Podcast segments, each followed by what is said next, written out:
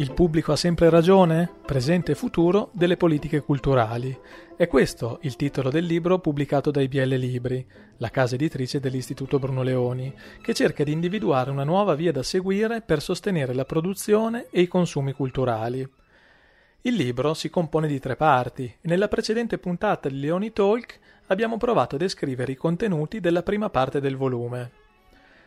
La seconda sezione prende invece in considerazione un, arbit- un ambito più circoscritto, ovvero il patrimonio culturale e paesaggistico, anche se è tutt'altro che ridotto in termini di dimensioni e di valore, soprattutto se parliamo dell'Italia.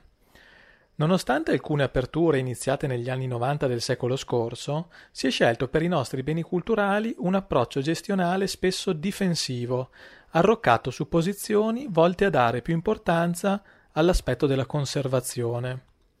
Non è un caso quindi se fino a pochi anni fa i musei non avevano un direttore inteso nel senso proprio del termine, ma erano condotti da sovrintendenti che avevano invece la responsabilità di gestire una vasta area geografica con tutto il patrimonio situato su tale territorio. Sovrintendenti che erano costituiti in larghissima maggioranza da storici dell'arte o archeologi, la cui formazione non prevedeva competenze di stampo manageriale.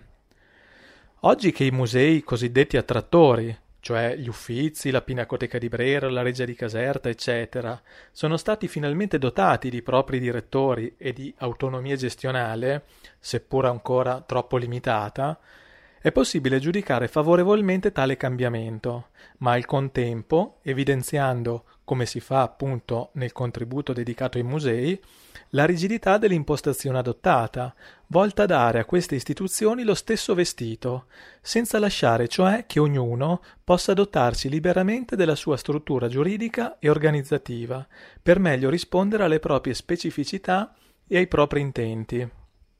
Inoltre, Tale flessibilità e varietà andrebbe ricercata anche nei soggetti a cui affidarsi per la gestione dei nostri beni culturali, non solo quindi la pubblica amministrazione, ma tutta una pluralità di operatori del mondo no profit e, e for profit già presenti e disponibili a beneficiare di nuovi spazi per gestire in toto il bene culturale, incluse, perché no, anche le biblioteche. I beni culturali e artistici non hanno ancora potuto sprigionare in pieno il loro valore, che è un valore anche economico. I numerosi vincoli e le tante pratiche burocratiche hanno finito col penalizzare, ad esempio, un mercato dell'arte che in altri paesi rappresenta invece una quota di PIL ben superiore a quella fatta registrare in Italia.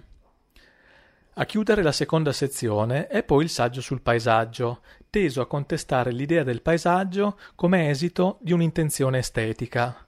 Un approccio che invece conduce alla tiritera contemporanea, prodotta da una certa letteratura, sul suo degrado e sulla sua devastazione. Nel capitolo si dimostra come non possa esistere una teoria estetica che fondi su solide basi teoriche l'apprezzamento del paesaggio, perché ci troviamo nel campo della percezione soggettiva e dell'espressione di uno stato d'animo. Anche in questo caso, quindi, l'assunto teorico adottato qui e negli altri capitoli porta a proporre un superamento del dominio dello Stato, per riportare il momento delle scelte più vicino alle persone e ai gruppi che risiedono sugli specifici territori. Nella prossima puntata di Leoni Talk affronteremo i contenuti della terza e ultima parte del libro.